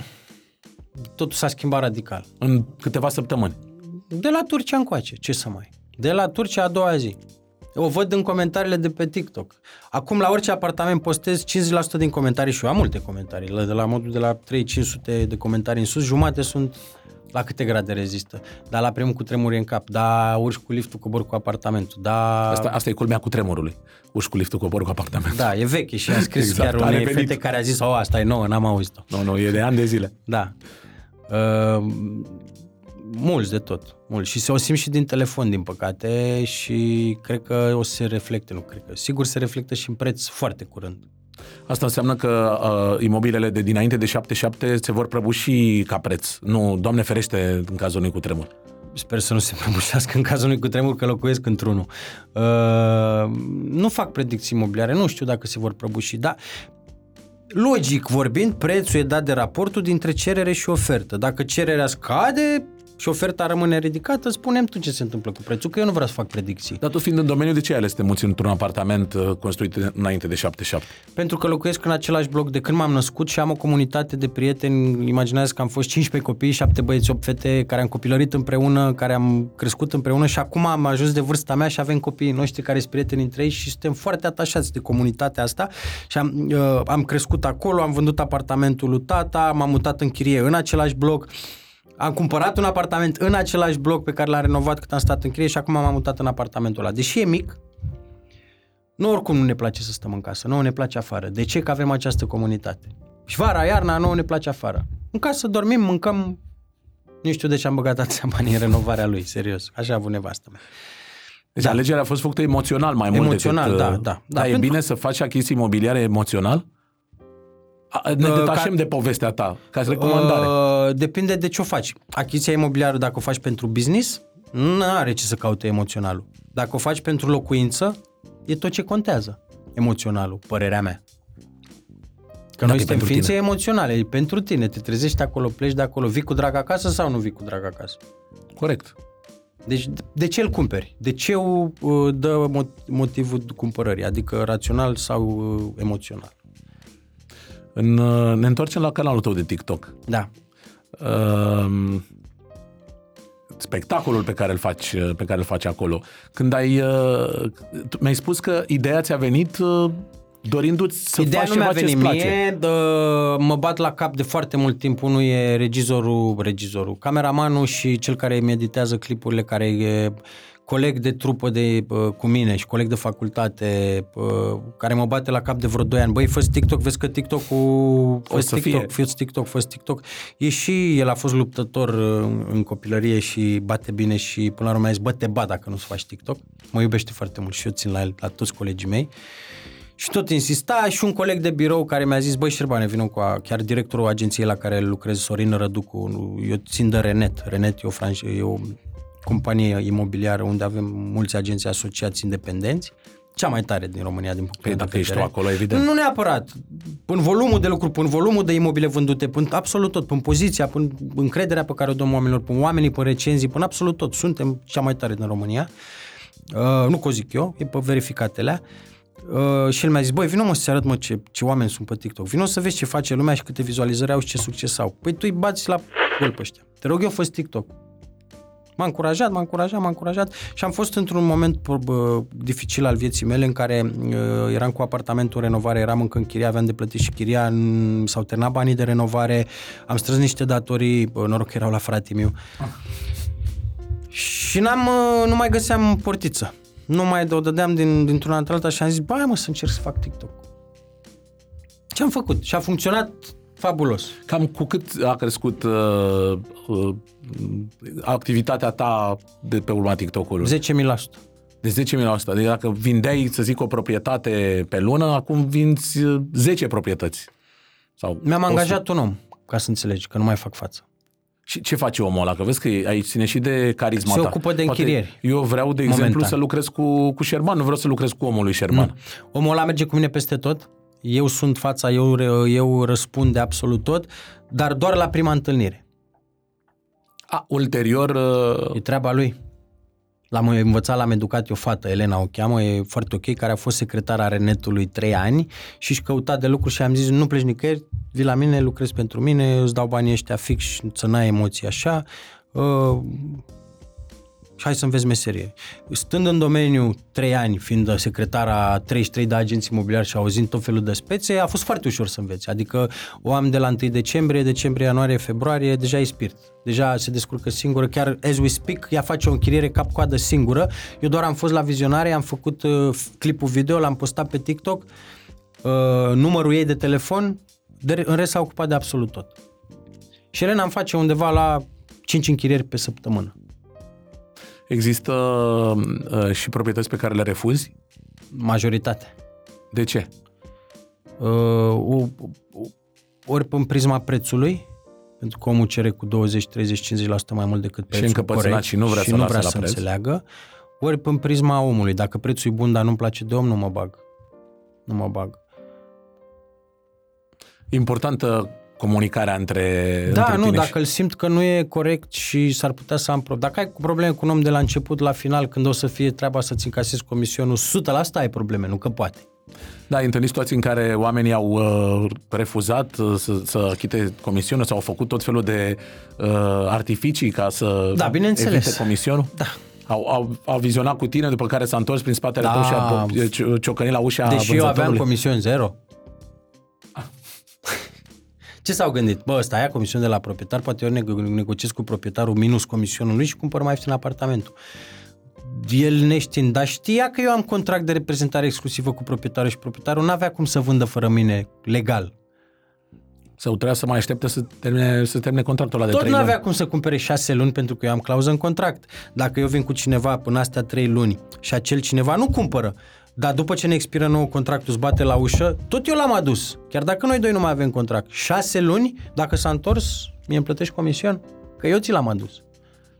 A, că îți bate peste 2 ani, e treaba voastră. Am și uitat de voi, am alte Deja n-ați afaceri. mai, n-ați mai existat. Da. Și uh, punctual, ce lucruri ar trebui să facă un uh, viitor client de-al tău, partener de-al tău, ca tu să, să refuzi colaborarea cu, cu el? Din experiențele anterioare, de exemplu. Păi, în primul Care au rând, fost ciudații cu care ai interacționat, așa mai pe românește? foarte multe tipuri de ciudați. Dacă prețul lui e 70 de mii și tu vrei 90, nici nu-ți mai explic care e prețul corect, pentru că diferența e foarte mare, tu să-i crea niște așteptări. Dacă prețul corect e 70 și tu vrei în schimb 75, acolo poți să lucrezi la tine. Dacă vrei să înțelegi de ce nu o să ieșim pe 75 și o să ieșim pe 70, ok. Uite, chiar acum am postat un apartament ieri, care m-a dus în 100.000 de urmăritori, trei camere Piața Sudului, gradul 2 de risc seismic. Asta înseamnă... Nu bulină, bulină roșie gradul 1, gradul, Gradul 2. 2. E aproape de bulină roșie. Nu e bulină roșie, eu la bulină da. nu mă bag, nu iau imobile, că nu, nu vreau să am pe nimeni pe conștiință. Vreau să dorm liniștit. Ca de un bloc, știu că am băgat eu pe unul, omul nu mai trăiește, cum mai dorm eu noaptea. Deși în, mă gândesc foarte serios să renunț și la gradul 2. Pentru că au fost expertizate de mult. Dar sper totuși că încă sunt rezistente. În fine, trei camere, bă, metrou Piața Sudului lângă metrou, bă, 70 de metri pătrați, mobilat, utilat complet. Mă sună proprietarul. Șerban, vreau să-l vând. Ok, hai să vin la vizionare, îl văd, discutăm. Ok, l-am văzut. Gradul 2, da? La gradul 2, zim și mie cât vrei pe el. Păi ne gândeam undeva la 78 de mii. Ok? Hmm. Hmm. Dacă n-avea risc seismic, dacă era construit după cu tremur 82-84 poziția asta, se vindea undeva la 90-95 de mii, nu la 78. Gradul 2 de risc seismic scade prețul unui apartament cu cel puțin o treime. Cel puțin. De ce? În prisma cererii. Unu, nu se vinde cu credit. Plaja de client care are banul ăsta e mult mai mică, pentru că motorul imobiliar în România pe rezidențial mediu e creditul ipotecar. Uh, deci nu e cerere. Și atât, că prețul e dat de raportul dintre cerere și ofertă. Și ok, și cu cât spui să-l punem? Păi, deci dacă ar fi fost 90 fără găgării, 60 de mii s-a desumflat, s-a... S-a, s-a stricat afacerea vieții lui. Da. Și tu ce spui? Adică eu ți-am zis 60, tu îmi cer părerea dacă să mai accepti părerea, băi cap. Și ce las să mă zi două. Și zic, ok, dar gândește-te bine, vezi că blocurile cu risc seismic nu fac predicții imobiliare, dar ai văzut ce s-a întâmplat în Turcia, ai văzut ce s-a întâmplat ieri în Oltenia, și al alter, și răsalalter. Și acum poate, poate că sunt replici și peste acum. replici acolo. S-ar putea ca peste un an să nu-ți mai ai nici 20 de mii pe el. Bine, hai că mă gândesc. Și m-a sunat a doua zi, hai că accept 60 de mii, gata, îți dăm drumul la treabă. L-am postat, azi am vizionare, cred că se vinde. Elena e la vizionare acolo acum. În momentul ăsta, poate chiar ea sună acum Când, și... Ce fac? Să accept? Da, în continuu sună, băi frate, câte telefoane să am de asta, dat. Asta e o meserie, o meserie care e strâns legată de telefon. Și, dar uh, la tine telefonul și sună sau e pe vibrații doar? Sau pe silent? Uh, când nu filmez un TikTok e pe sunat sau când nu sunt într-un podcast. Când sunt într-un podcast e pe vibrații da. și când filmez e pe silent total, ca să nu vibreze telefonul, pentru că cu el filmez. A, el e... El e mâna mea dreaptă. Dar uh, cât ai investit uh, pentru canalul ăsta de TikTok? Ai făcut o investiție în aparatură? În, nu. Sau e telefonul nu. și atât? Timp.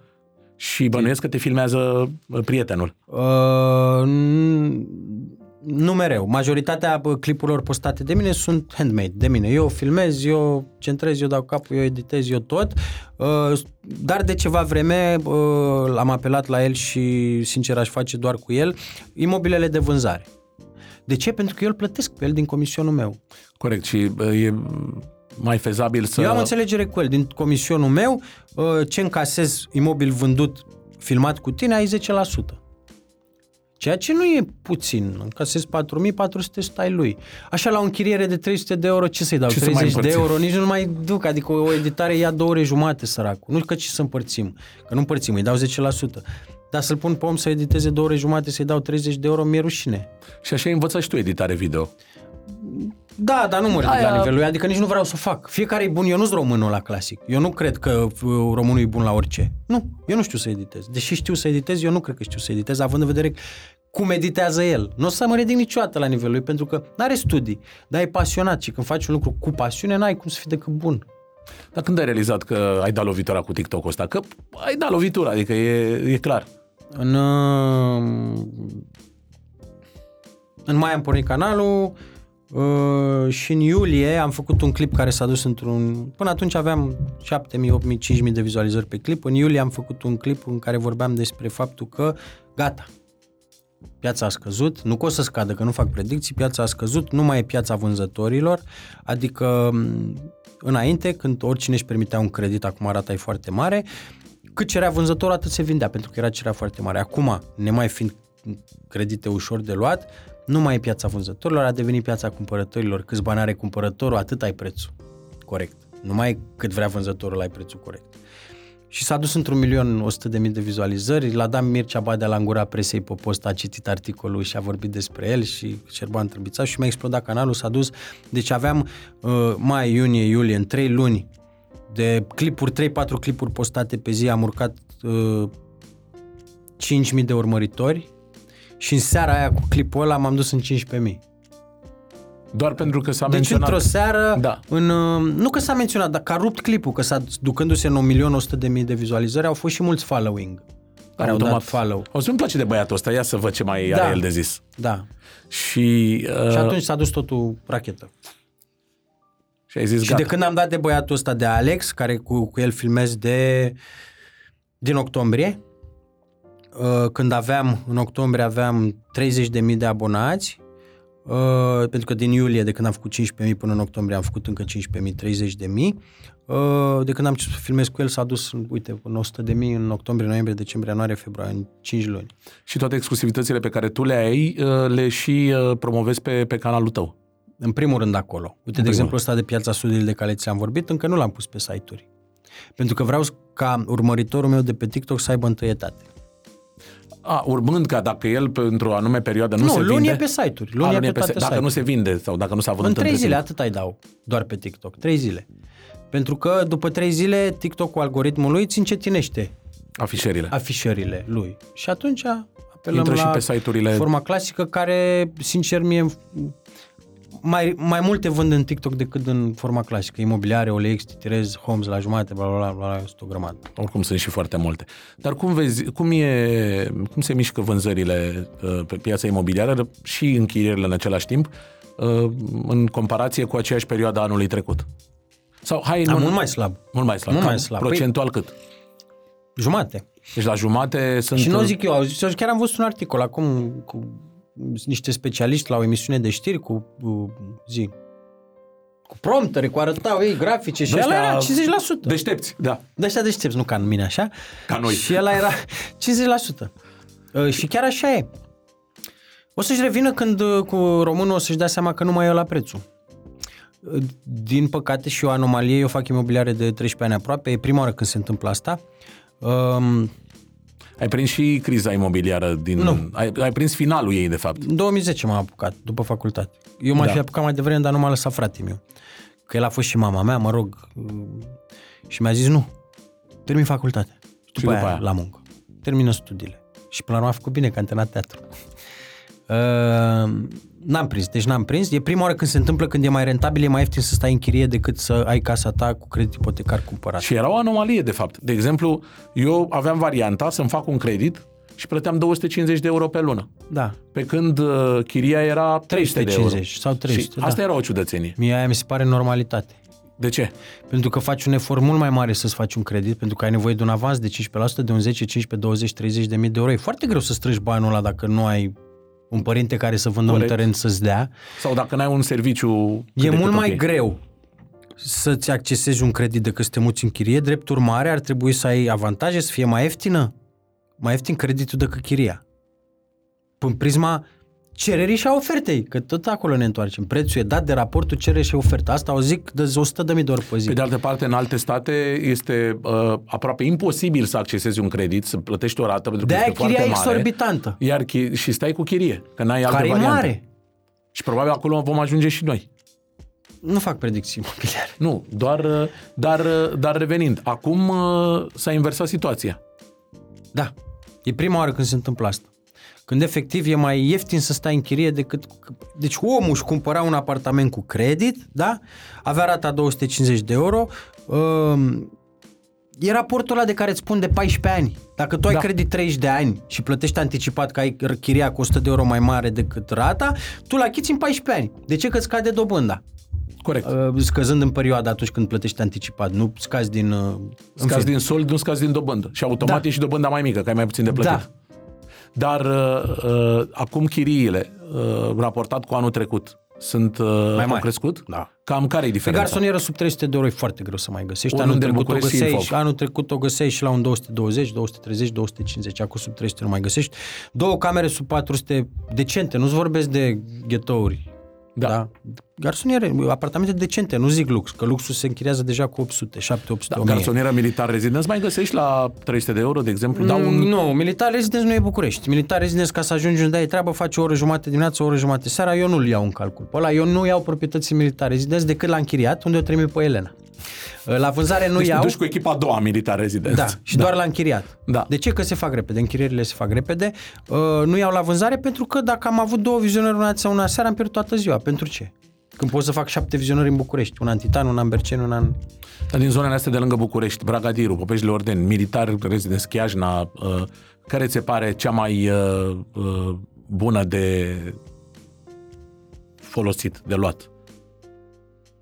De nu cred că locuit, există de așa exemplu. ceva, niciuna. Drumurile sunt cu bandă pe sens până oriunde. Faci o veșnicie până în centru, de oriunde până oriunde. Ideea e unde îți trebuie, unde ai tu treabă. Popeștile Ordeni o are z- metrou, de exemplu. Poate fi un avantaj? Poate fi un avantaj, da.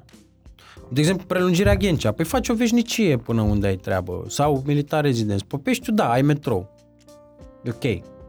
Uh, iarăși zona de nord, asta, Băneasa, Autopen, Tunari, care e... Uite, eu pe asta nu înțeleg. E foarte scumpă. Aviației, de exemplu. N-am înțeles niciodată de ce Aviației- Aviației... scumpă neavând metrou. Sau Are Băneasa. metrou. Sau Aviația Băneasa are aici unde metrou. suntem în aviații, da, e stația aia E de la Aurel promenada. Vlaicu, de la promenadă. Are Atât. metro. Aviație e scumpă pentru că e densitate mică de oameni, pentru că blocurile sunt construite toate după 80, uh, doar de patru niveluri, n-ai probleme cu parcarea, ai Herăstrău, parcul care e cel mai mare parc e lângă. Se justifică cumva prețul în aviației. Dar aici unde noi în Băneasa, nu e metrou, e destul de departe. Dar nu e la fel de scump ca în aviație. Ui, Asta e o anomalie. Băneasa, Pipera, uh, de unde faci foarte mult timp până în oraș și totuși prețurile sunt sus. Eu pe asta nu înțeleg de ce sunt prețurile așa scumpe. Adică mie mi s-ar părea corect ca în Băneasa poate pentru că ești aproape de ieșirea spre nord, spre nordul țării. De Poate, aeroport. Mă gândesc, de aeroport, da, iară. Deși eu aș pune în același preț ca Popeștiu, că până la urmă am ieșire spre port. Spre mare, spre Păi Constanța, da, plec, de-aia vara, zis. la, plec vara la Da. mare și sunt, uh, și sunt foarte, foarte aproape. Zici că nu faci predicții imobiliare. Niciodată, nu. Nu am de ce și spun și de ce. Am făcut în capul meu de câteva ori și am dat greș și mi-am zis că o să fac public. Uh, în 2018, înainte de pandemie, înainte să vină pandemia, mari analiști financiari ăia care nu sunt proști, care vorbesc ei pe promptere și pe așa, au spus că piața imobiliară va scădea în 2019, se va, va veni o criză imobiliară. Cum o anunță de patru ani de zile în continuu și tot nu scade. Oameni care fac imobiliare din 91-92, din 89, e greu. Era comunismul, dar imediat după comunism. De când eu abia m-am născut, eu sunt născut în 89, uh, și, și au zis că piața va scădea 15-20%, va veni criza imobiliară anul viitor, adică în 2019. Panică peste tot, n-a mai cumpărat nimeni nimic, au zis ăștia ce au zis. Ce s-a întâmplat în pandemie? A venit pandemia în 2019, în 2020 la începutul anului, primul an de pandemie full, când ne-au închis în case, prețurile au crescut cu 15-20%. Deci s-a întâmplat fix invers decât au zis deștepții planetei române. Uh, Dacă ăia au dat greș, cum aș putea eu, care încă sunt mic în domeniu, Da, poate tu ești 13 mai mic, ani, ești mai agil și vezi lucrurile mai de la firul ierbii decât unii care le văd din niște birouri. ce au zis ei atunci era logic. Pentru că se ajunsese undeva la un nivel mare. Și nu s-a întâmplat. Deci se întâmplă chestii logice. S-a terminat pandemia, ok, a început războiul. Mm, e acolo, dar nu e la noi. S-au dus prețurile în cap, prețurile au scăzut, să știi, cu 15-20%. Prețurile în momentul ăsta sunt ca în 2018, când ăștia preziceau că o să se ducă în jos și au luat-o în sus. S-au dus în sus în pandemie și acum au coborât din cauza uh, creditelor bancare, din cauza roborului și a RCC-ului, cu altă măgărie pe care au făcut-o oamenii ăștia. Dar simți o rezistență totuși a prețurilor în, în fața uh, situațiilor de genul creditare, că într-adevăr uh, trecerea asta, schimbul ăsta de la robor la IRCC, Mare uh, prostie. retur de la IRCC la robor, nu se mai Nu poate se face. poate, știți, proști. Ei Cum au, adică? au și e zis, gândită treaba. Pe mine m-ar fi, m-ar, m-ar fi speriat numai ideea asta. Că pe n-ai care- voie înapoi. Că n-ai voie înapoi. Eu de asta n-aș fi trecut și, și am și eu credit, eu n-am trecut de la robor la Foarte bine. uh, Felicitări. Euribor. De fapt am multe în euro. Eu sunt mai pe, am prins pe Felicitări. partea veche. Și nu am trecut tocmai ideea în care am auzit, mai puțin, ăsta este un, uh, uh, un reper extrem de... Uh, Sens unic. Da, și nu atât de transparent. Adică roborul are niște mecanisme de funcționare foarte bine stabilite. În, uh, Și când crește, știi de ce crește. Exact, și când scade, pentru că știi e de o ce corelare scade. și cu Euriborul, sunt niște motivații. Acolo IRCC-ul ăla mi s-a părut o gogoașă electorală pe care... Care chiar e acum și săracii primesc multe telefoane. Domnul Trâmbițașu nu mi mai permit rata la bancă, sunt cu IRCC, aveam 1300 anul trecut, acum am 2700 și vreau să vând. Hai să vindem. Ok, cu ce ați cumpărat? Cu prima casă. Păi n-aveți voie să vindeți 5 ani. Altă tâmpenie, prima casă care... E blocarea asta, e, e, un, sper să nu se repete situația cu francii elvețieni de acum 15 ani, în care oamenii erau blocați într-un credit, luaseră o sumă uriașă, Asta se întâmplă. Se întâmplă deja. Adică am caz, ieri am dat un avans înapoi, Uh, trei camere Berceni, mobilat utilat, cu loc de parcare 87 de metri, 106.600 de euro, preț corect făcut de mine, conform valorii de piață, Flex MLS și așa mai departe. Am găsit cumpărător așa, am făcut un clip, m-am urcat pe mașină, prețuri la înălțime, Șerban Trâmbițașu, s-a vândut în ziua aia, am semnat antecontractul, a dat omul 2000 de euro avans, Ăsta avea apartamentul luat de acum 4 ani. Au fost excepții, situații excepționale, când prima casă îți dădea voie să-l vinzi mai repede de 5 ani dacă veneai cu niște chestii. A făcut cerere, s-a dus la bă, Ministerul Finanțelor pe Libertății, a făcut cerere, i-a refuzat-o. Nu, domne, 5 ani ai voie să vinzi, mai ai până în februarie la anul. Zic, mai du-te odată cu fluturașele de salarii. Arată-le că nu-ți permis rata, arată-le că ai avut 3, 1300 și acum e 2700. A făcut asta și ieri i-a dat alaltă, ieri i-a dat uh, răspunsul că nu. Nu vă dăm voie să-l vindeți, uh, abia în februarie la anul. Suna pe cumpărător, bă frate, n-am reușit. Nu i-a dat voie să vândă, dă nici nou contul să-ți virăm avansul înapoi.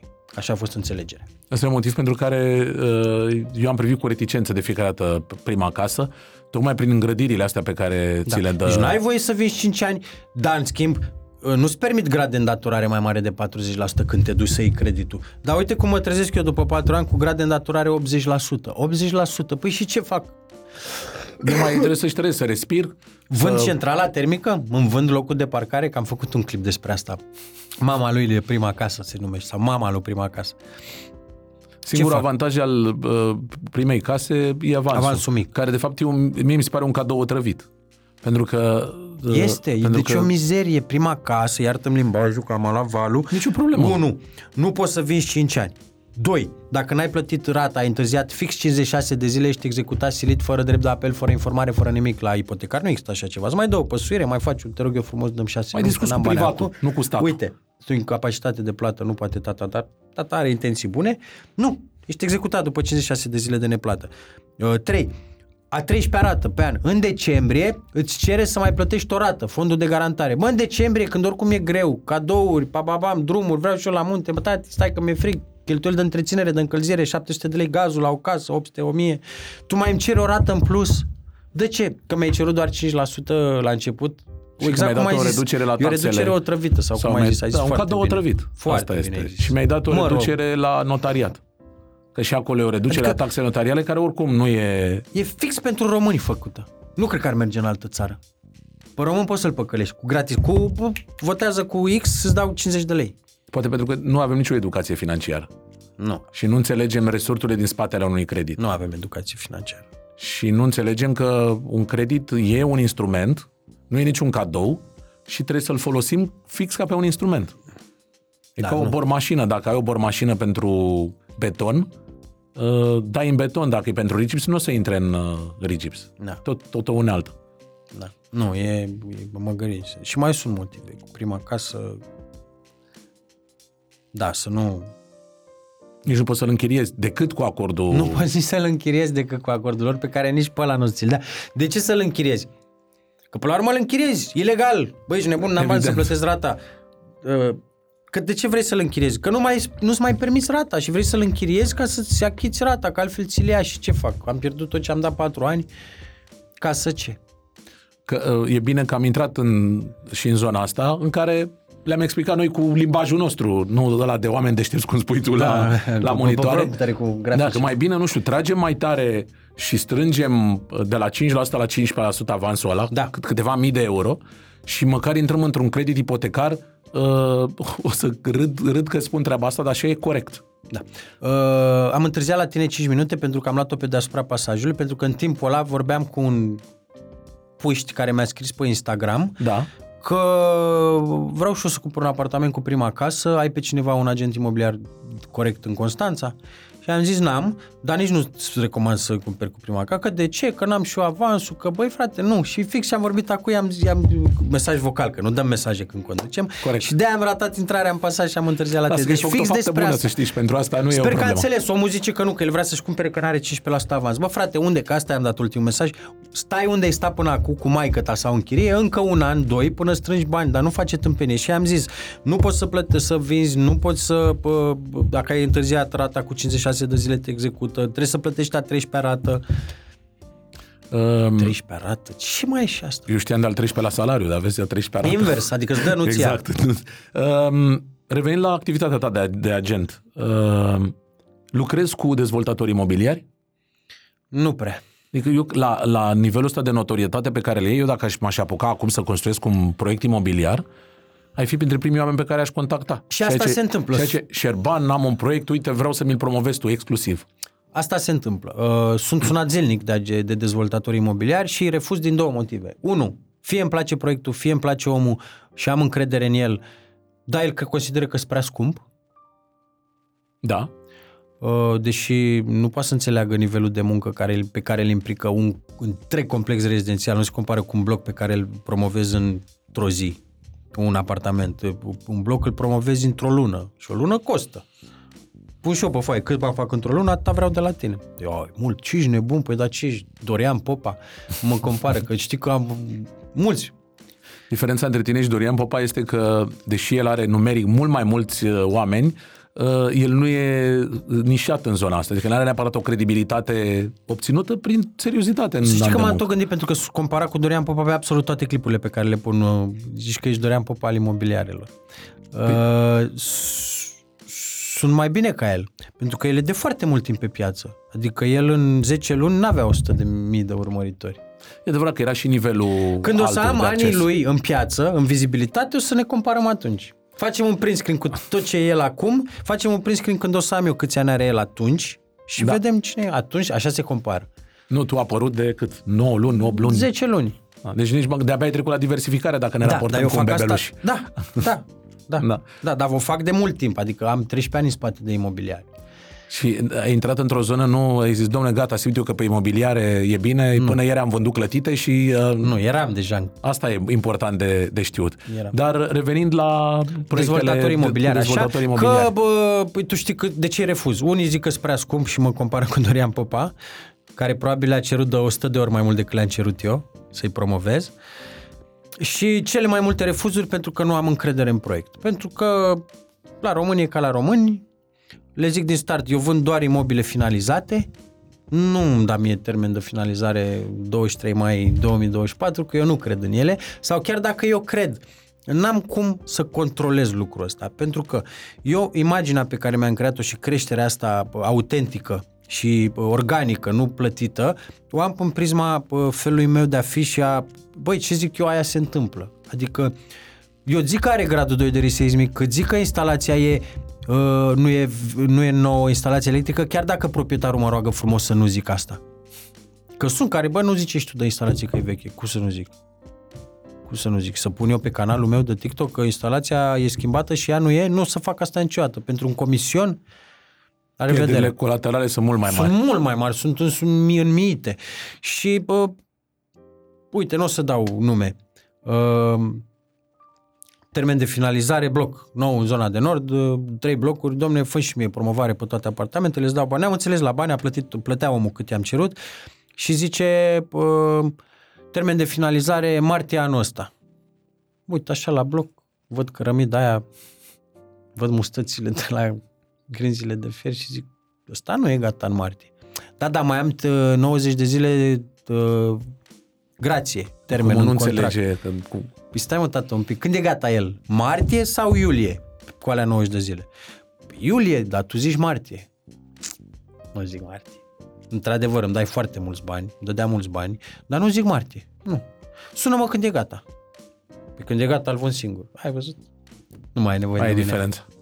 Da. Da, Și mulți, mulți, mulți, mulți, mulți. Domne, bloc super, băi, vezi, chiar arată bine, pac, și ajung la țevile de apă care pleacă din centrală. Și mă uit mai atent și văd că sunt pexal. Știi ce e la pexal? Da. Țeava aia de... Să-și afle și lumea care nu știe. Țeava aia în care suflam noi cu cornete Țeava de când eram cornete, mici. da. Aia de cornete, aia e pexal. Nu se mai... Aia are variabilitate de 10-15 ani. Trase pe pereți de la centrală în casă nou, în bloc nou, dând pexal. Îți poți să-ți imaginezi așa asta ceva? înseamnă că în 15 ani trebuie să-și pargă omul tot în casă ca să repare... În cel mai bun caz. Da. Da. Că poate vine o apă mai fiartă și se sparge țeava de pexal în 2 ani și te trezești că ai dat banul și că ești vai mama ta. Cum bă frate să bagi pexal? Cât profit vrei? Și văzând buba asta îți dai seama că el a făcut rabat și la fier și la beton. Și acum am aflat o chestie, uite, un dezvoltator imobiliar uh, ți-am zis că mă sună zilnic și la asta mă gândesc serios dacă să-l accept sau nu. Mi-a zis, băi, am oprit lucrările două luni, Șerban, pentru că nu vreau să bag aditiv în beton și e frig afară. Și nu vreau să grăbesc, ar trebui să bag aditiv, dar aditivul strică un pic calitatea betonului. Îl face mai fărămicios. Nu stau în stresul banului, adică suntem fond uh, din ăsta, uh, pot să zic numele? Da, de ce nu? Că sigur, când e vorba de Sita oameni del serioși. Lago. În Tunari, Sita del Lago e un complex rezidențial cu 33 de vile, cea mai ieftină e 350.000 de euro. Vreau omul să-i le vând toate. M-aș băga. 4% comision per bucată, fă și tu un calcul. Nu e rău, da, Nu corect. e rău. Mi-au și eu una acolo după aia. Uh, și nu lucra nimeni. Dar aveau toate materialele băgate acolo, erau ținute bine, la cald, frig, rău de tot.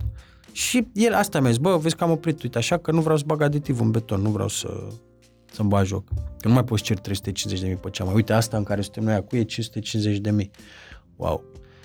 Dar care sunt uh, Cu asta m-aș băga. micile șmecherii pe care le mai fac dezvoltatorii ca să ciupească în, de, din calitate, dar să le crească lor marja de, de profit? Păi, materialele, mâna de lucru prost plătită, care înseamnă neprofesioniști. Uite, am bloc la mine, eu stau în lacul Teiteiu Doamnei, pe Ghica Tei, un bloc parter plus 2, fie cu iertare, l-au turnat în 4 luni, cap-coadă.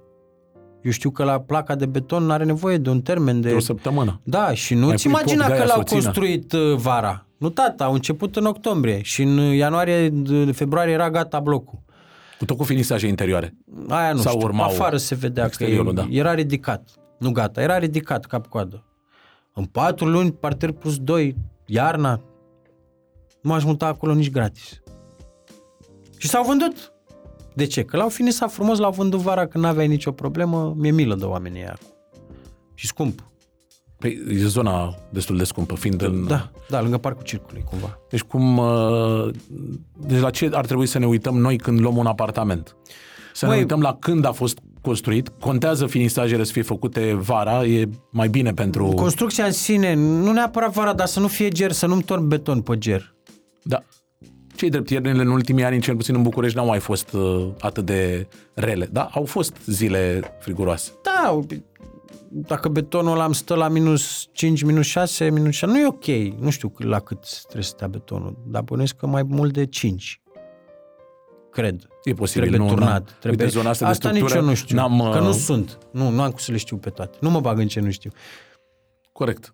Și, bun, să fim atenți la când se construiește. În cât timp se construiește, nu-l cumpăra dacă nu e gata, nu te bucura că plătești cu 15% mai puțin dacă dai toți banii în avans când e pământul gol, foarte mulți care vând așa, decât dacă tu știi că dezvoltatorul la imobiliar a mai construit 10 blocuri, dacă îi verifici istoric, istoricul, pentru că sunt informații publice. Găsești o companie pe internet, Și vezi, domnule, ăsta a mai făcut, s-a ținut mai de cuvânt, făcut. n-au fost probleme. Da, mă duc, dau atâția bani. Unde a construit?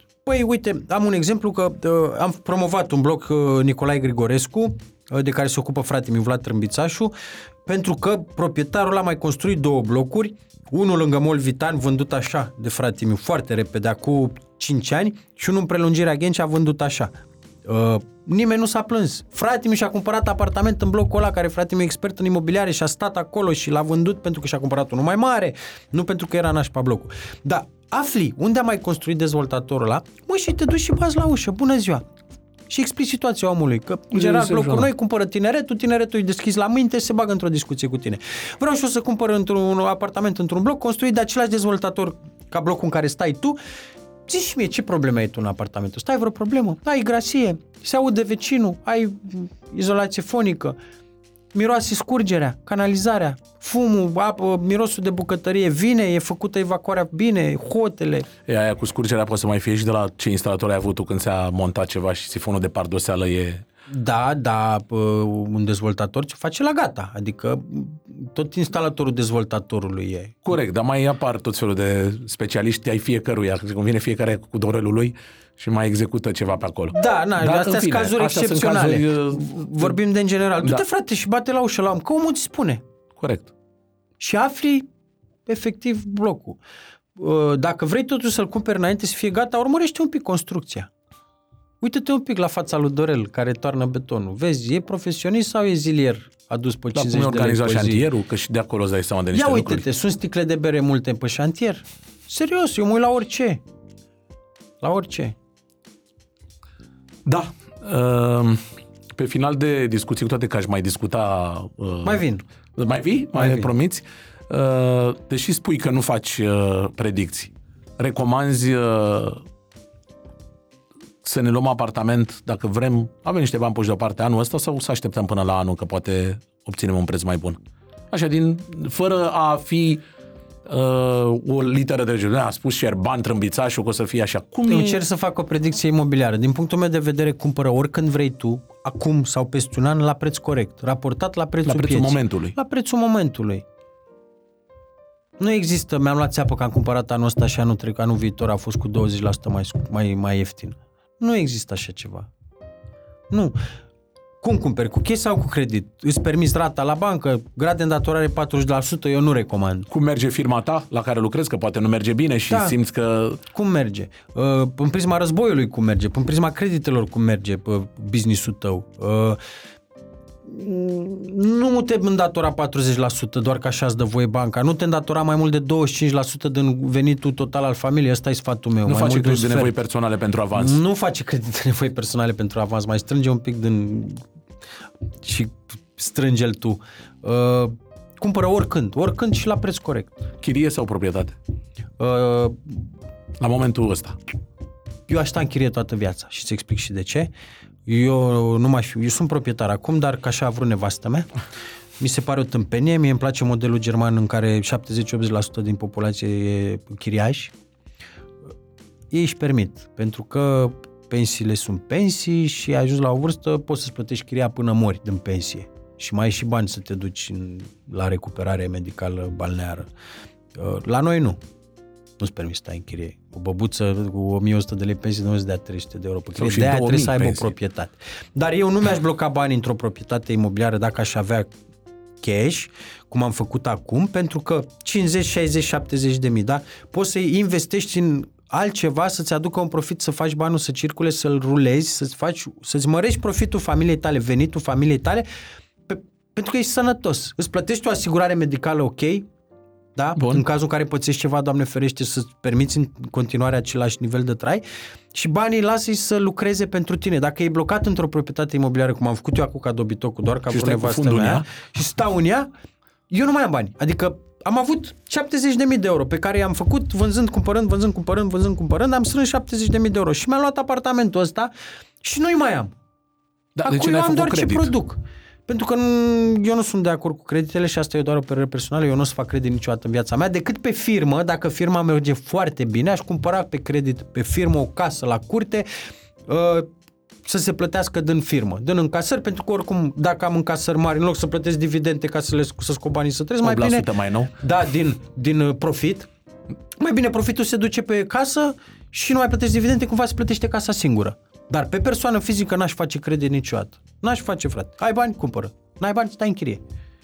Da, Pe de altă parte, uh, și cu strânsul. La un moment dat cresc prețurile caselor, tu strângi și nu reușești să ții pasul cu... Da, dar cât ai strâns? Ai strâns 30 de mii? Bagă în altceva, nu mai strânge peste A, aia. să mărești și tu uh, Mărește și tu profitabilitatea banilor. profitabilitatea banilor. Da. Eu nu ți-am zis, aș sta în chirie toată viața, nu mai stau în chirie că am cumpărat.